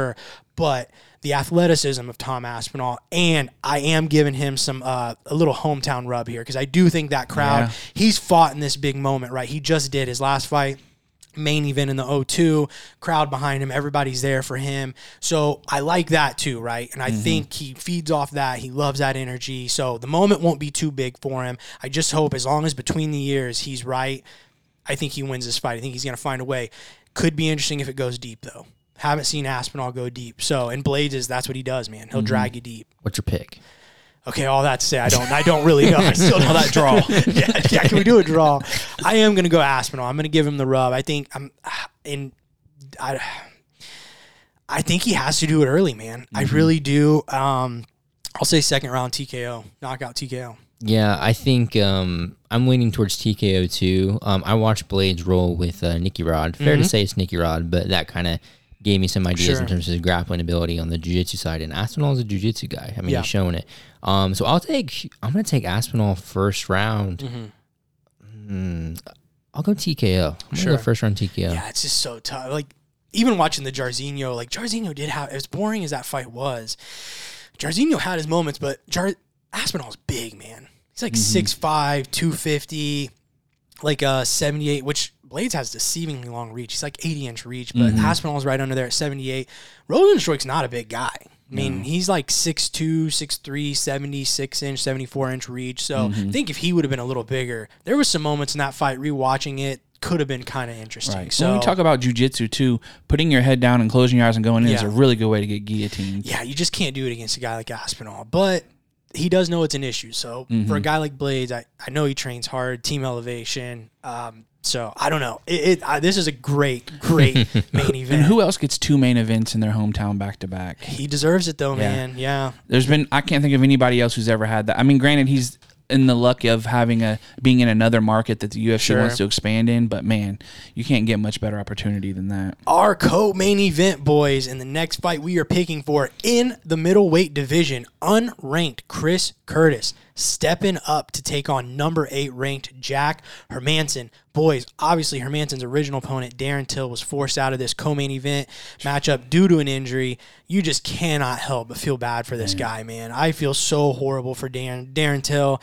Um, you know, even coming out and saying that he feels like he's just absolutely at a low point. You know, I hope he has some good people around him that are, you know, helping him out because I just, I can't imagine, dude. He just had the worst luck. And I like Darren Till a Yeah. lot. And I just, you hate to see somebody down like that too. Um, and the crazy thing is, him and Hermansson were actually scheduled to fight uh, Till and Hermansson back in 2020, but Till was forced out of that one with uh, injury as well. So this might be creeping into that uh, Khabib uh, Ferguson. We'll have to keep watching this. Uh, but nonetheless, enter the action man, Chris Curtis, uh, whose fun style and 3 and 0 UFC record has really got him turning some heads with fight fans. Curtis is also no stranger to short notice fights as he replaced Roman Dolidze to fight Brendan Allen, a fight in which he won won via TKO. Curtis's last fight was just in June, where he beat Adolfo Vieira, v- Vieira, excuse me, via unanimous decision. His opponent, Brandon Joker Jack Hermansson, uh, hasn't enjoyed such a uh, such a run of wins as Curtis, as he's two and three in his last five. Flips back and forth. It does flip back and forth. His last fight was a split decision loss to Curtis's teammate, Sean Strickland, in February of this year. Boys, with a win, Chris Curtis definitely will see his name move into the top 15 of the middleweight division. What do you guys uh, think his chances are against Jack Hermansson on short notice? Brandon, we'll start with you as the Joker Jack fan. I think they're pretty good, man. I my as a as a Hermansson fan, okay, my problem is I feel like he needs to figure out. I just feel like Hermansson's a guy who goes in there and he doesn't always seem to have a a concrete game plan. I don't know how else to put it. He's got great jujitsu. He's got kind of some funky stand up, but he doesn't rely on any one thing in particular. He's Mm-hmm. kind of all over the place and goes based on what his opponent is giving him. Um, Strickland just kind of jabbed him to death. He was unable to get inside, take him down. Sure. Um, so for Curtis, man, I really do think he actually has a good shot at winning this fight. He's shown up on short notice before. Um, his stand up is, is great. He displayed that in the um, Vieira fight. Um, and his grappling is, is fine as well in terms of defense. He defended a lot of takedowns in that fight. Um, so I don't think Hermansson's going to have a good time taking him down. Sure. And that's where he tends to, to do better is when he can get guys down and use that guillotine that he's got and some stuff there. So I don't think he's going to have the advantage Hermansson on the feet. Um, so I think Curtis has got a pretty good chance here. John, Yeah. your thoughts, and then roll it into your pick. Uh, Vegas has it as a pick 'em. They're both minus see that. one That's thirty. Um, Which how crazy is that for Uh-huh. an unranked guy stepping in short notice against the number eight guy? well, I So, think Vegas sees this guy's done this three times Yeah. in a row, short notice. Sure. I mean, a lot of them short notice, a lot of them back to back. yeah, Um, and they've all been either knockouts or dominant. sure. I think the problem with Hermansson is when people can push through him, he doesn't have anything to offer. Guys who you know, like Mm. a good Vettori or Strickland, that move forward and you- you have to deal with it. He doesn't deal with well, and I think that's what Curtis does too. He goes forward, he throws a lot of punches. You've seen he has good hips with his takedown defense. Mm-hmm. I mean, the dude's I think he defended like twenty takedowns or something that last fight. And when you talk about level of grappler, you don't get much higher than Adolfo either. So. Mm-hmm. Um, I just really like Curtis in this. I'm going to actually take Curtis first round TKO. Yeah, I like Curtis here a lot too. Love the fact um, that obviously he's had the short notice fight experience, but he's also looked really good, like you mentioned, gotten some finishes. I also like that his teammate and training partner, uh, Sean Strickland, just fought and beat Hermansson, which I think is a bit of advantage stepping in short notice here. Um, and lastly, like you had mentioned, the, the 0 for 20 that, you know, he had 100% takedown defense with Adolfo Vieira. I mean, here's the thing. Adolfo is a jiu-jitsu world champion. He's not a wrestling world champion, and I do think Hermansson is the better wrestler. Uh, but I just like what I saw from Curtis enough to think that he can handle what Hermansson's going to be throwing at him with uh, the wrestling side of things. Um, I, I do like Chris Curtis here, big. Uh, Jack Hermansson, tough guy to finish, though. I'm going to say Chris Curtis, unanimous decision. Yeah, man. I think thinking with my head, I would lean towards Curtis, but I'm gonna I'm gonna He's go, joining the Heart go with Boys my heart tonight. here. Um, all right. because both of you went with Curtis, so logistically it could make some sense. Um, so I'll take Hermansson. He's got some funky submissions, man. I feel like if he could get underneath like he did with um, Gastelum, dude, that was one of my favorite fights to watch. Um, because like that stuff can happen. So I feel like if he can just kind of get a little risky, um, he might have some reward. So I'll take Hermansson. I'll say, s- I'll take decisions to safe bet. I'll take Hermansson by decision. Alrighty, there it is. That's our last one. Also on this card, boys. Everybody. Paddy Pimblett versus Jordan Leavitt. What do you guys think there? Who you mm. taking? I'll take Leavitt. Yeah, that's a tough one. You one. like Leavitt? I like Leavitt in that one. I think I think You're write Paddy this just down, aren't you? No. Uh, no. I think Paddy just gets a life boost being over in London. Yeah. The He's kind of only fought. No, has he fought in like Vegas yet? I He fought. No, he. I think he did. He fought at the. Um, his first fight wasn't. I'm not sure. I'm trying to think. He- Either way, I think he gets a little pump there, but Jordan Jiu-jitsu. Leavitt is tough. I know, man. I don't know. But you also it. don't want to get twerked on, man. So you got to Yeah. come with it. Boys, I have to urinate. John, run through the rest of this fight. All right. We also got Nikita Krylov and Alexander Gustafsson, which I like Krylov. last time we seen Alex, he was a heavyweight. Uh, didn't go so well for him. Now he's making his way back to 205. Um, he's lost to his th- last three losses are Jon Jones, Anthony Smith, and Fabricio Werdum. Um, Krylov is good, but I just feel like he's never really got that. Who's Krylov's last few fights? Uh, he lost to Paul Craig. He lost to uh, Ankalaev. Um, he beat Johnny Walker. He lost to Glover. So I mean, it's nothing but top level guys. But he he has been subbed by Paul Craig. Um, the rest of them are kind of decisions. To me, man, I That's just just tough though. yeah, but I also feel like Gus is older. Like I feel like he's just been in so many wars. He's been around for a long time. That does make him crafty too, though. It does, but then also like the game continues to move, and like his last fight with Smith, I just it- that was to me should have been a much better showing for him. Yeah. Um, and Smith looked good, and we've seen what's happened to Smith since then with like Glover and those guys. yeah. So Well, you hear Hamzat too talk about how tough Alex is in the gym. yeah. So it makes you think he's going to show up. Uh, you also got Molly McCann and Hannah Goldy. meatball. That's going to be that one. Molly's a minus four hundred in that one, so that's the Mm. biggest odd actually in the whole on the whole card. Then you got your boy Paul Craig versus Volkan Oezdemir. Craig. Yeah, that's a good fight, man. That's a that's a really good one for the first on the on the main card. And Paul's the underdog. Plus Really? 125. Yeah, I don't I don't know where they're getting that from. I like I Craig think in it's because he gets man. caught. I think it's because Craig gets caught so Yeah. much and dropped, and they probably don't have faith in him. So uh, crazy to think he tapped Ankalaev. yeah. man. So but I mean, and Ozdemir hasn't won since 2019. He got knocked out by Didn't- Yuri and he didn't lost to um, Ankalaev. Didn't he beat Krylov too? Didn't he tap Nikita? Have they fought? Maybe not. Craig? Yeah.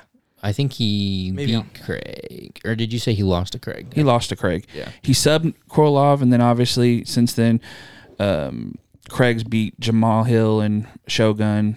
Um, Jamahal Hill. yeah, and then you got. crazy, man. Um, He's so- I mean, there's Popped still his arm, dislocated it. there's still so many people on this undercard. You have that Muhammad Mokaev, who's undefeated. He's a, a big prospect in flyweight. Um, you have what's his name? Wood. Is it Nathan Wood? Nathaniel Wood, Nathaniel Wood. He's on there. He's another prospect. There's just a lot. He's going against Juicy J. So there's a lot of really good fights on this undercard. Yep. Really excited for it. Uh, boys, Brandon, are you ready to roll it in to Facts Don't Care? Here's the problem. I forgot which button it is on our mixer. So I'm gonna say blue, but I could be wrong. nah, I think it's this one. Okay. Facts don't care about your feelings with the Neon Belly podcast. Oh, yeah. Hold on, I thought this was my segment. With your host, Brandon. That's my point. I know MMA. What I'm saying is it's overhyped, it's overrated. He doesn't give a damn about your feelings. You're reacting on feelings. I'm reacting on facts. Anderson Silva is one of the most overrated fighters of all time. Brandon's world famous Facts Don't Care About Your Feelings with the Neon Belly podcast. I'm going to take some words from Ben Shapiro here. Facts don't care about your feelings. Sometimes I forget some of the things I've said. So like when I when I hear that, I'm like, oh yeah, I did say that. We might have to update it every year. Yeah, there's definitely. I'm sure there's plenty of stuff you could throw in there. Sound Um, bites. All right, boys. So we had a little mix up just because my original plan was Yeah. a little thwarted um, because of the announcement we'll get to, I'm sure, regarding uh, some upcoming fights. Um, so I kind of had to call an audible. A little pivot. Uh, But it's okay because you guys got me running down a rabbit hole earlier in the week. Oh, nice. And that's what I'm going to kind of touch on. You guys, I don't remember who started it. I think it was Nate. Um, sent a little article Oh, yeah. talking about um, the UFC lobbying to prevent a bill that would change the criteria for um, what what's considered employee status. Sure. Um, and that's like one of my favorite things to do is look at bills. I- I'm a nerd, guys. So here, Don't put here's that on your Tinder. Yeah. So here's what we're here's what we're saying. Um, I went down this rabbit hole with fighter pay stuff, and this is kind of where I've come out of it based on everything I've read and kind of listened to as of late. And a lot of this is going to stem from a lot of John Nash's stuff he talked about with Luke Thomas and what I've read. I, I'm not going to say that the UFC fighters don't deserve some bump in pay. That's not what I'm saying. What I am saying is the solution for that is 100% not unionization or, or, or employee status because once that happens, there's so much inadvertent control you're going to give to the UFC mm. that I don't think people realize. It's it's not going to be pretty, and we can get into some of that. But that's I just want to get that statement out there. It's I don't disagree that there's some room for increasing the pay, Sure. but unionization and employee status is not it. It's just not. So I actually kind of said, or, or is, am I good to go? You're you go? good, yeah, Okay. you're good. So I kind of brought that point up too when we were in the group chat because I was like, I think sometimes employee status, like you said, it is going to bring the money. I Mm-hmm. totally agree with that, but I think it's not all going to be sunshine and roses because, like I was saying, what's going to happen is a lot of these fighters are going to figure out you're going to be under the UFC's command of every little thing. I mean, look at NFL players, right? Like, like I said, you're going to be doing free seminars at UFC gyms all over the place, and they're going to be like, "Oh, well, it's worked into your contract, so you have to do it." So to, to make it simple, if you think about it, like employees have to meet 40 hours a week or 130 Sure. hours a month. Okay, mm-hmm. they fight maybe three times a year. Right. So if you you can't use just the fights they have because you're not even coming close Right. to that amount of time. So where do you make up those hours? Probably training, probably media, all Yeah. of those things. So then you let and once that takes the place of what the what's considered the work, meaning like your training is part of all that. Yeah. The UFC dictates that Right. because they're the employer. So now Yeah. they can say who- you're training with, where you go to train, when you're training. Yeah. Um, same thing as far as like you said, the media um, media obligations, Obligations. like that goes beyond just fight weeks now. That that Yeah. can get stretched across videos, commercials, like whatever they want to do. Sure. And it's just it, it can get real spicy, like with all the different stuff they can start doing. Yeah, you know, I'd actually had this in the news to bring up, so I've actually, I mean, we've already been talking about it anyways, but I, I whereas, but I do think that there is benefits to the union side of it, but I was looking at it from like my job. I'm a part of a union, but I'm a part of an established, deep rooted union. I'm not an upstart. I didn't have to deal with the things that the people originally had to deal with as far as strikes and what comes with that. And I watching the video you sent, I hadn't watched it before. Seeing it broke down like that definitely changed my perspective of how to look at what that goes with because you're not going to get everybody to agree because some of these people are fighting to live. Sure. Whereas these other guys who want to get paid more because they're good aren't struggling nearly as much as the guy who's getting 3000 on the undercard Right. and needs that money for Sure. whatever reason and they're, they're working a job on the side. Um, I do think that there's some merit in going the more boxing route of things, but I do think that has its caveats too. So I don't know what Like with the Muhammad Ali Act. and all yeah, that with stuff. the Muhammad Ali. Because what what will essentially have to the only way it works is if we do what everybody hates about boxing is have seven promotions. They all have their Sure. own belts and they can go willy nilly. Yeah, nobody wants to do that. Well, that was one thing in in this. What what's this bill called that they're lobbying against the UFC? Ooh, I can pull it up. I but think it's called like the right to work something 2021. Right to- I think it's the right Right of to employment. union- No, right to um something. so I'll well, whatever Right. whatever it is so within that like one thing i had questioned because I, I had kind of read some of the language and i sent it to you guys as it says in there that um, there was something about to like be an employee if this b- bill were to go through the way i interpreted it is the ufc if they wanted to stay as like this independent contractor situation they could but they would have to allow fighters to go they, like you could basically go fight anywhere Right. so you couldn't be tied down essentially to like a long term contract, but like you could potentially, if this bill were to go through, which is probably one of the main reasons, other than trying to get fighters to unionize, why they're trying to block it, mm-hmm. is the way I understood is if it were to go through. The UFC would have the choice either let the fighters unionize, recognize them as employees, offer them health benefits and all these other things, or keep it how it is don't call them employees, but these guys and girls can literally go fight wherever. So they could do a fight here, then they could go over here and fight in Bellator, then they could go maybe do the PFL season and then come back to UFC. That's kind of the way I interpreted that. And so, you know, obviously you could see why they're clearly trying to to, Right. to block this somewhat. It's So- called the the Right to Organize Act. right to organize. Um, and, let, and let's kind of preface too with a little um, like context to where this all came up. A lot of this is coming up again. It's been a thing for a while because of the Nelk Boys video with Dana White uh, giving one of the the head Nel- Nelk boy Kyle Nelk, I think, or Mm-hmm. what I don't know what they call themselves, but he gave him two hundred fifty thousand dollars in cash. Um, I think For his birthday. For his birthday, I want to say Louis Smolka was Mm-hmm. the guy that kind of put out a tweet like, "When are we unionizing boys?" And it kind of you know spiraled from there. And um, you know, we kind of had our private co- talks about it. And my thing is like with in uh, in regards to the money thing. I know you were going to talk about it in the news, but we can just Yeah, do we'll it just now. it out now. My whole thing with that, where I look at it, is Dana probably does. It's it is his money, and he can do it with what he wants. He probably does stuff like this all the time, right? Mm-hmm. Um, I'm sure he gives people money, insane amount of money. He probably gives to charities. He probably gives to fighters that we don't even, you know, DC's talked about that, right? He said after one of his fights, they just gave him a million dollars. So you know, we don't know exactly what he does, and it is his right. I think sometimes it's just the optics of it and the fact of who it was, right? Right. Because I told you guys, a lot of these fighters aren't real crazy about the Nelk boys. You know, they've got like, huh? Diaz. D- Nate Diaz, you know, just smacked one of their reporters backstage for So uh, comments about that they they made about Nick Maximov Mm-hmm. on their social media or whatever. Um, so I don't think a lot of these guys are crazy about these the Nelk boys Mm-hmm. in general. There was like an incident with one of them, the Steve guy acting a little crazy at one of the events to where Dana's staff had to come tell Dana like he's either got to go or you got to get him under control. So I think there's just enough there where it's like given who it was, it's a rich YouTuber. They don't, you know, people see it as they don't need the money. I'm sitting here, you know, doing this and that, Mm-hmm. you know. So I understand that aspect. I see both sides where it's like it is his money, but it's probably more the optics of it. Just doesn't Yeah. look good. Well, and, and in that video, um, that Nash guy talks about you know locker room bonuses where you know certain guys get you might get money, you Mm-hmm. Sure. might get took out to a dinner. I know Anderson said before he re-signed um, his contract, they just gave him a Aston Martin like, hey man, stay with us please. Sure.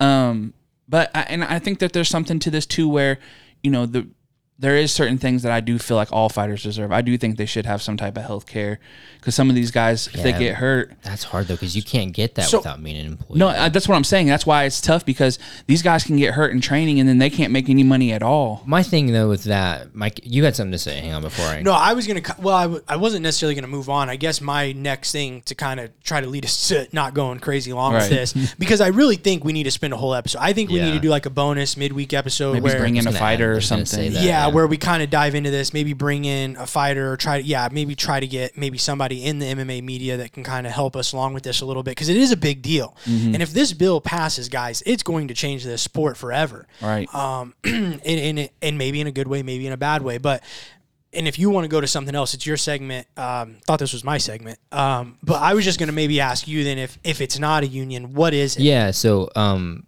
I'll leave what I was going to say to you for the next Right, time. right, but right. um, because I did want to say, I do think that it's important when you see a problem to have solutions to it Sure. and not just say, well, that's not going to work. So what I think would would potentially be helpful, a is. I think the sponsorship thing um, Mm. was a real big one. I think if we could get to a place, I don't know how we get there, but I think, I if, think if- it's too late. but if we could, that's I have two, so that's option one. If, Sure. if we could get the fighters to spon- have some sponsors, I think that was a great source of income for them. Sure. And um, I really don't think the UFC lost out on a ton of money. I mean, we'd I'd have to look at the real numbers there. Um, but the other thing I think that could be helpful is the decreasing the amount of time in these fighters' contracts. Um, if we could, if we could really shorten the amount of time that you put in their contracts, that is going to help in a lot of ways because it, it bumps up the pay. But it also doesn't force these guys to Yeah. get stuck into these three, four, five, six years. I think it's six, seven fights. It's like a standard. And that's a Diaz long- said his was eight. And if it's three fights a year, that's a long time. In, Yeah. in the sport of fighting, that's a long time. So if you can shave the contract times down to, let's say, a year or 2 um, that really helps because Mm-hmm. Sure. then they have the freedom. You know, after that one or two, they can go elsewhere. They can Sure. try other things, and then UFC knows that, so they're going to try to retain them. So they're going to up what they give them to keep, retain them because otherwise they're going to be off. Um, but I, I've seen a little bit of that language in some of these bills too. Mm-hmm. Not this one specifically that you're talking about, but there is a push to get um, some amendments on term in terms of the fighters' contracts Mm-hmm. um, and limiting what how long they can be. I think that's a viable option too. Sure. And the reason why they're and two in this bill, um, it literally says the language that basically this includes MMA fighters. So that's another reason why. Um, I think it said that article said that the UFC spends like eighty thousand dollars quarterly to this lobbying group trying to get them. It can't say by law which side of the bill they're on, but we can pretty much assume they're not trying to see this thing pass. they right? don't wanna make less money. Yeah, for sure. So, um, I, s- I mean, a week I could literally go an hour on this because like I I see we what will you're some other day. Yeah, for sure. Because I see what you're saying, Brandon. But in all fairness to like what John was saying, is I also don't see where that answers the health care and some of this other stuff. Um, Well, the answer, easy answer to that is you can go buy it on the market. Like there's health. Not if I- you're making a lot of money fighting though. yeah, it's just I mean, dude, not if what. If you're on the bottom of the fight card, you're like when somebody's making like you're paying your gym, you're paying your fight camp, Yeah. paying for insurance as well as your bills. As somebody that goes out and does that personally, though, I think seeing a guy who makes, let's say, 12 and 12 a fight on the bottom of the undercard, Mm-hmm. I think you can get that done. I think you got to get with a financial advisor if you're really struggling that hard. Possibly, but some of these people have a lot of kids and stuff too. It's just hard to t- it's hard to tell everybody's and then situation. At what point do we get into what decisions are you making in terms of your finances and what you're doing? With things Sometimes like you that? get into fight late too. I mean, Yeah, there's, well, there's a lot of factors. I I think mean, nobody's but- the same. But if you're 12 and 12 and, and you fight twice this year and you lose both of those fights, that's $24,000 that you're making annually. You know, granted, you might be able to work out, you know, if you have a good agent, marketer, or a manager, you know, they might be able to find you a few brand deals here and there. But if you're 0 and 2, you know, somebody's Right. not really And going that could be a split decision or a bad And judging. I know you. I know you don't want to go all day on this, but let's know. let's we're, say we're, you're we're starting to reel ourselves into it, you're, aren't we? You're 12. and- you're 12. You're going 12 and 12 a fight, and you're on the bottom of the undercard. Okay, who's your coach that you have to pay, and what's the deal you're working out in terms of paying them per fight? Because they know what you're bringing in. If they're going to, if they're charging you an arm and a leg to coach them, maybe you need to find another coach. well, 'Cause- some, the best coaches are how you get the, the best out of mean, yeah, yourself. I mean, well, then you look at Bryce Mitchell, who trains at a trailer. but how many Bryce Mitchells are there? But how many? Like that's the thing. That's fighting though. Everyone's Right. individual. No, for sure. I'm just saying so- everybody's But the thing with Bryce Mitchell, though, too, I will say, I mean, obviously, it looks good. We don't know. I don't know what he makes based off the commission or whatever. What we do know, but we also don't know what that exactly, how far that's going to take a Bryce Mitchell either, right? I mean, he's still kind of on the come up. So you know, training in his barn. But how with- much is he making with now? Rolly? I'm, I, I don't know. You know, what there- I'm saying. There's I think so there's- many, there there's so many thing variables. But that's where we have to do. different We have to do another episode to, really like Right. take each one of these things and, and like truly break them down. That's why I said, man, I really wish we could get like somebody a little higher up in the MMA media who we could kind of just shoot these questions to, like a Luke Thomas who's really educated on it or whatever, and Mm-hmm. really dive into it more. And it does deserve a future episode. Um, we're gonna try to make that happen. It's something that we've already kind of talked about. So stay tuned for that. Good, good facts, Brandon. Though I, I I really think it's a bigger issue than what a lot of people probably realize. Come back around. We're gonna we're definitely gonna spin the block on this. Yeah, yeah. They, people don't want to, you know, dive into some of this stuff. But I mean, if you're a fight fan, you know, I mean, let alone if you're a fighter, but if you're a fight fan, man, like I said, this changes everything. I mean, we don't know what the future. Even on a small level, promoters, we don't know what that's gonna do to them either. yeah, your your regional promoters, even. Yep. So, uh, yeah, let's move on. John, get into the news. Going on the news. We're going on the news. Uh, uh. And if you don't like it, Brandon will punch you and give you a bruise. The news. All right. Well, we just cut out like half of the stuff I had because we were going to talk about this Sorry. one. No, you're fine because your stuff got cut out for another part of the news, which I'll just lead off with. And that is a fighting announcement between Charles Oliveira and Islam Makhachev. Oh, baby, it's UFC going 280 in Abu Dhabi. Not crazy about that. No. Yeah, I don't like the Abu Because here's the thing: if, if Charles doesn't get stripped of the title, this probably happens in Brazil. Yeah. So now you're having Oliveira, who not the champ, should be the champ. You know, I mean, I don't know. I guess Islam does train at AK, so he's gonna have to make that travel too. But I don't know, man. We just heard enough. Like I've, I've said it in the past episodes, we've just heard enough from these fighters about how tough it is to fight in Abu Dhabi that. I just I don't want to put an asterisk on every fight that happens in Abu Dhabi, but it does kind of like no matter who wins that, I'm just not crazy about it, man. It's just mm-hmm. not, and maybe some of that falls on the fighters, like you know, find a way. You know, I'm, I don't know. Once again, we're getting back in our old, but I don't know what the UFC is willing to accommodate to get them out there early to get them acclimated. But if your life and the UFC will accommodate it and your life supports it, gosh, just get out there early, mm-hmm. acclimate. I mean, 'cause- they, they announced it really early. I mean, this is pretty. Yeah. We're pretty far removed from this. And I um, mean, if you're Charles, like this is a this is a, a big boy move. Yeah. To take this fight then there. I mean, So, out of curiosity, Brandon, what was the facts going to be? Because you said it was based off of this fight. It was literally going to be why have we not set up Okay. Islam and all and Oliveira at this Sure. point? Like, there's I don't need to see anything else, anybody else. Like, Yeah. that's what needs to happen now, or Yeah. somebody in the back room is on something. yeah, that, that's why I t- when we were talking about the Conor thing, I'm like, ah, I'm not buying it. say, was you gonna say you're gonna like strike, like you're gonna stay out and not watch the next two pay per views Yeah, if I will Conor not gets watch it? it. Oh, anymore. dude, I would have probably quit. Boycott. Yeah, Yeah. probably be done. Go ahead, John. Alrighty, another uh, fight. Well, it's not official yet, but probably the best uh, call your shot I've ever seen. Um, Jiri Prochazka, just out in. Mm, yeah. out in nature, puts the camera on himself and just gives this like dialogue about how Glover is going to be his next fight. He wants to do the yeah, rematch. love that. Love that fight. Um, Run it back. the way he says, "I want to fight Glover in my next fight, not because it was a, it's another big fight, but just one reason. My performance was bad the first fight, and I will show you why I'm the champion clearly, decisively, and I think Glover deserves it. So here's the offer. I'll show you why I am the champion." How crazy to be somebody and then be like, I felt like you didn't really feel like I won that didn't fight. So I'm you gonna, I want to prove it to you that I'm really better than you. Such Yeah. a savage, man. Um, Such a savage. Glover obviously is going to say yes to that. Um, not a big fan of that is Jan Blachowicz, who said he Mm. beat he broke the samurai code because he originally called out Blachowicz and now he wants to fight Glover. No, I don't. Mm, I'm okay with it. I think Yeah. Blachowicz can go Screw fight. Uh, Right, Also, also in the news, uh, Blachowicz said he's thinking about, or he threw around the idea of dropping to 85 to fight Izzy. He's not a big 205er though, man. It'll I be mean, interesting. I'm telling you what. I saw the picture of him and Usman squaring off. I am not against that at all. I mean, they don't look much different in size, similar in height. Usman's arms are just, he's got heavyweight arms. Those things are crazy, dude. Yeah. But I'm not against that fight either, man. Uh, Uh, even if they both, like, Usman went to 85, he dropped 85 just for like a super fight. That'd be You don't, even, fun. you don't Yeah. even have to have a title. If, if Jan can make it, we know Usman can go up.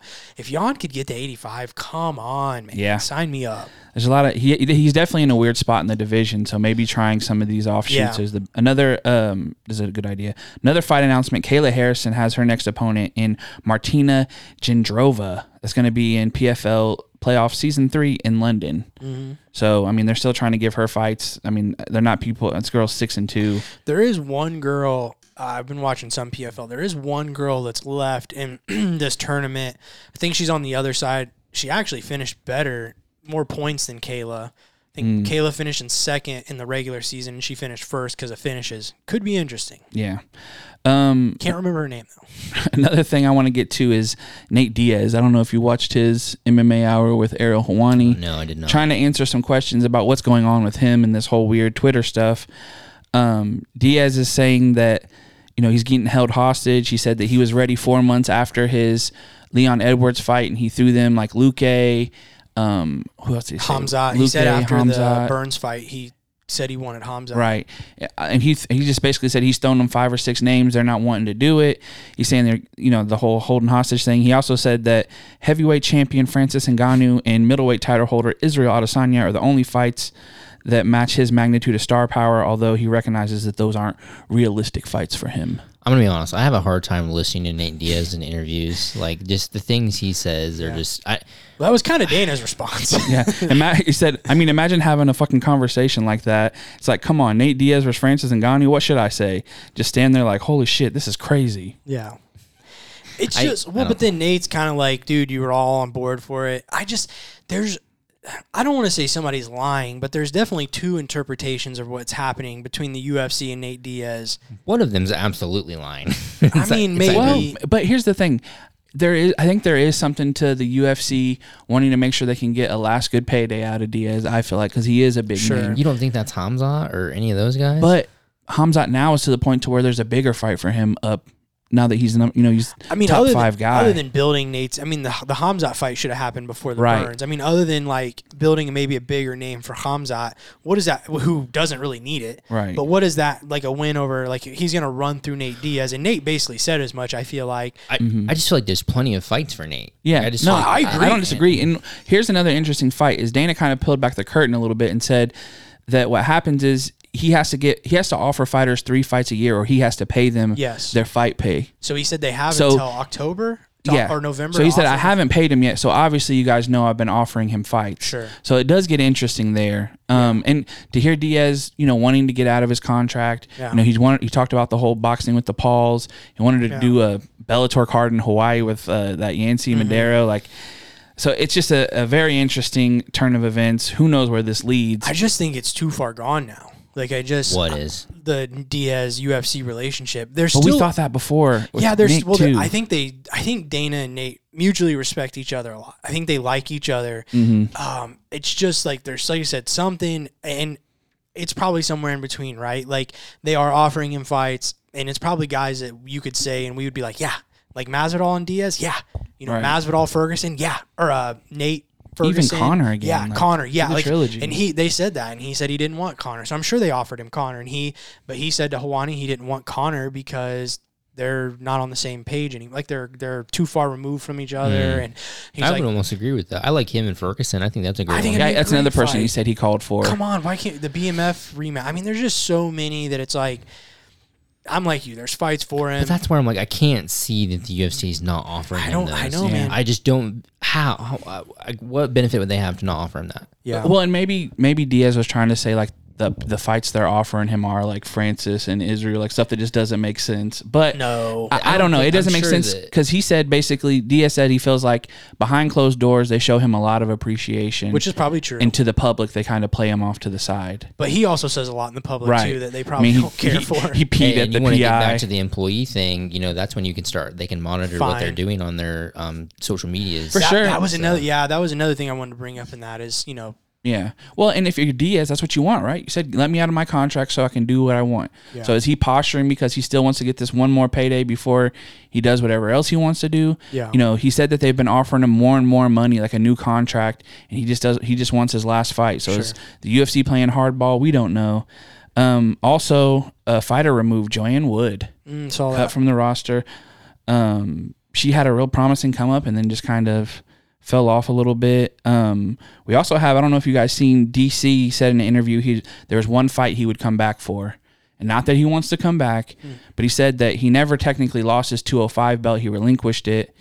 And he said he would come back if he could get a title fight against Jiri Prochazka. DC is not making two. It would take him a No year and a half to Yeah. make two hundred five. and, and he basically said if I did come back, which I don't want to, I'd have to go all the way back down to 205. Yeah. So that's interesting. Um, the last two things, one thing that just just as the world turns, ESPN Plus price is increasing to nine dollars and ninety nine cents. Saw that. So not only are we paying more for pay per views, Real quick about the DC thing, how much does that show like how good the heavyweight division has gotten that he can like basically say like, hey, because he was pretty undersized for a heavyweight Right. in terms of height. And it's like, I mean, he's kind and he said it like, but just like how good it's gotten where he And can. he wants no part of yeah, it. he's like, ah, I'm, I'm good. I'm good. I got to go down. that's hilarious. And then the last thing I have is last night Ryan Garcia knocks out Javier Fortuna, calls out Gervonta Davis and Haney. Both of them are 145 pounds. Ryan Garcia only has two fights at 140. Mm-hmm. Last one wasn't great. This one he put on a really good performance. So he's already called out Gervonta before. So him and Tank Davis would be a huge fight. Yeah. Definitely big time. Tank Abbott. No, Yeah. Tank Davis. and that's all I got for the news, fellas. What? Yeah. I specifically messaged you. Oh no no, you're right. The Izzy stuff. No, no, no. Here's the thing: cutting out the Dana stuff mess with me. I do have it. We do have some of that jujitsu news for the Oh, boys. the- yeah. there we go. We, Gordon Ryan defeating Pedro. Is it Martino? Marhin, Martino. Martino I'd have to see the spell. um, defeats him. Uh, wrote on his piece of paper, smother tap. Pretty Yeah. much what he got. no, he didn't. Did he? I don't know. He did got to that smother position, but I don't think he got the tap Yeah, he it. said Pedro basically realized how to defend it. Just put Mhm. your arms in the armpits and lip. So Right. he kept trying it, and you because you know with Gordon, you know he always calls this thing. He calls a shot, and you could see him. Usually, you can try to start figuring out like, okay, this is clearly what he's trying to do. And when he was going for it, Pedro kept defending it, and you kind of see him getting frustrated on his face. And then I think he finally realized he just wasn't going to get it, and he was just like, all right, I'm gonna I'm gonna end it now. Just do something else. Yeah. Mhm. He did come out. He did make a statement afterwards, basically just telling the jiu-jitsu game to step up. He'd been out for five years with his stomach, and nobody else is even showing. He said anybody his age or before his age are showing any initiative to try to get better and do more and catch up to him. Um, he does have another match set up. Um, Well, a little bit like deeper on that. What he said was the same way he watched Roger Gracie change jujitsu and then try to emulate what Roger Mm-hmm. did. He said nobody's taking what he's doing and trying to grow off of that. Like nobody. I mean, you could look at it as like an egotistical statement because he's like basically saying like, "Look at me and do what I'm doing and try to take it." But he does have some truth there, right? Mm-hmm. Like he does give Roger a lot of credit and always has. So and he he's done a really good job of making black belts look like white belts out here. I Yeah. mean, let's be honest. Um, he does have another match set up against Felipe Pena. Pena. Pena. That's in Dallas, August seventh. That's gonna be um, fun. You know why that one's interesting, John? no, tell me. Pena's beat Gordon twice. Mm. He's tapped him actually once. and then- long time ago though, right? I did see. Mm, Gordon was- 2017 ADCC beat him, and then Okay. a year or two before that, he tapped him. I did see in the comments on any of these posts about this match. Gordon obviously he loves to get in the comment section on social media. Mm-hmm. He's like, I just wanted Felipe to see what's coming for him. Like basically trying to. He's mean, like, I- how scared is he watching that? And I I'm like, get it, but you also are 0 Right. 2 against. Yeah. You gotta gotta sell it though, right? Yeah, I get did it. want to say also on that card, um, the the I think it's the main event or the champion, Isaac Mitchell. Oh my gosh! And Two Kyle, hours. Kyle Chambers. So I watched this WNO card. Um, I watched 48 minutes of that match, and I, I was like, I got to go to bed. They got, And you got to get done with the no time limit. It was a no time limit. It got to 99 minutes, and basically they were like, "We got to get Gordon Ryan out here." So they stopped the match, moved him to a mat in the back, brought Gordon out and Pedro, and let those two keep going in the back. And it went 90, or yeah, it went hun- Two hours, Was so it was it 120 120 minutes, minutes? Yeah. And finally, uh, Isaac tapped him. I think I can't remember what it was with. Well, him and that was like him and Keenan went like what, almost three hours, and then Yeah. Gordon finally caught him in a heel hook or something. dude, just like That's why we don't do the no time limit stuff. Yeah, especially at that level. Yeah. It's and then you kinda had silly. the the six seven guy who's Jordan or Oh, Gordon's Big Dan protege. Manasoiu. Snap. Oh my gosh, dude. That dude's a monster. He yeah, he's he's he's gonna He's be an one of the, he's on one of the teams, isn't he? For, Mhm. Yeah, he's on UFC uh, thing? Pe- Pettis' Pettis, team. yeah. Yeah, he Pettis basically let Gordon handpick the whole team. Well, yeah, he went through that and took Krause's entire team pretty much by himself. And he's like six seven, dude. Yeah. and, and He's I mean, a blue belt. Just throw that out there. At this he's point, not maybe a blue belt. He's a- That- that is not a blue belt. who's the blue? yeah, yeah. At this point, he might just be trying to like groom him to like, give Gordon just to give himself a challenge later down the road, like he did with other members of the team. Dude, he is scary. Him at ADCC is going to be very interesting. I think. Um, I want to see him in Big Orlando. That's what I want to see. Mm. Match those two up early. That's it, Brandon. Before we get out of here, song of the week. What you got? Song of the week again. Uh, I'm gonna go a little old school. Old school. I, I'd say yeah, it's old school. We're gonna go ACDC. Hell's Bells. nice. Hills is bells. John, what is your one for the people? Um, had a good weekend, man. Went to the farmers market on Saturday. Went swimming. Got a pool now, so that's fun. So I'm out in the sun, dude. I'm out There, here. there you go. I'm out in the heat, man. So catch me with a slight tan. You know what I'm saying? Keep it up. Keep it up. Was my one for the people. Yep. Oh, so uh, started a new book. Actually, it's it's really really good book. I want to recommend it to anybody. It's called How to Have an Impossible Conversation by that same guy you were talking about on YouTube. I got his book, Peter Boghossian. He does the street epistemology stuff. Um, very very informative, insightful book. So just throwing that out there. I'll let you guys know what I think when I finish it. I just finished a good book. Remember or forget the Alamo. Excuse me. I think I talked about it a little last week. Highly recommend it if you're into history, any type of that stuff. Uh, yeah, it's always funny when you realize the stuff in history that is not what we're taught, and then when you realize why it's not taught in the pol- the politics that play into our education system. It's kind of crazy. Yeah. On both sides, right? On both sides. Yeah, absolutely. So, very interesting stuff there. You gonna Uh, tell yeah. your nephew about the truth of that when he tells you about, hey, I learned about the Alamo in school. Uh, we like don't really down. learn it in Indiana. Oh, I, I feel like maybe we mention it, but It's like one paragraph Yeah, in it's your not- history yeah, books it's definitely not pushed heavy. it's nothing. But in Texas, it's like Oh, I they- bet. I think it's like half of their like seventh grade curriculum or something Oh, for social studies or something. So it's a big deal. But yeah, I don't have anything else. I'm really claustrophobic. I don't. I've never really talked about it too much. Don't like tight spaces. Um, I've gone down this like crazy wormhole of watching cave diving on YouTube, and I don't know why I do it to myself. It's like watching the faces of death for me. Yeah. where it's like you just can't look away, but I like get The really they get sweaty. So the other night I'm watching one of, and I won't go crazy into detail, but it's a video about, um, it's called like the putty slip cave. I don't remember. Oh yeah. This yeah. guy got stuck, Mm-hmm. and essentially what they said was the size of like a washer or a dryer upside down. Yep. And he ends up dying. Yeah. But like, He oh, he They had to, like, bring his while. fam- dude. Didn't they have to like bring his family down there to tell him goodbye and stuff once they they, gave him a walkie-talkie. Yeah. ooh. Um, but oh my gosh, I watched this video as I'm going to bed. And horrible idea. Woke up with the sweats. I couldn't sleep. I was like, my heart was pounding. I was like, Get this blanket off me, it's too close. dude. I had to get up, get a drink of water, like sit down, like whew, like breathe for like the whole time. I'm like, I got to turn this off, but I can't look away. and now my YouTube recommended is nothing but freaking cave Spelunking stuff, yeah. It's like I got stuck in so and so Yeah. cave. You're gonna have to like, start thumbing down those videos so it pushes it out of your. Do not algorithm. recommend. I can't stop watching though, and it just like I freak out watching them. But Do you ever uh, get weird like that with jujitsu? uh, a little bit? Like yeah. when you get locked up in like a For weird sure. spot? Yeah, dude. So freshman year football, I, I broke my ribs in eighth grade, so I didn't play eighth grade football. So coming out my freshman year, I remember for the first three weeks of practice, when I put my helmet on for the first time, I hadn't worn a helmet in almost two years. Freaked out, like Mm. just like having something like that close. Took me so long to get accustomed to having a football helmet on. Um, that's how like bad it is. Mm. So don't like heights either. So if you're trying to fight Nathan in, out in the streets, bear hug. Oh, dude, that's why like thing. And that's put him like on top of something. yeah, that's the thing with like roller like riding rides. It's like it's height and you're like locked in, and I just I got to get you on a roller coaster. It won't like happen. one. Oh no, Would we you went do it for like a thousand dollars? No, dude, we You went wouldn't do to it for a thousand. We went to Kings Island, no. and this dude wasn't trying to get on the beastie, let alone the beast. Yeah, no, it, Oh my gosh, that won't happen. that makes me so sad. It's it's just it's it's height and then it's claustrophobic. I, mean, I'm, I just don't like. love- One time we went to, we were supposed to do a zip lining at like a camp, and it was, I mean, it was pretty high up, but it wasn't like the highest ones that go.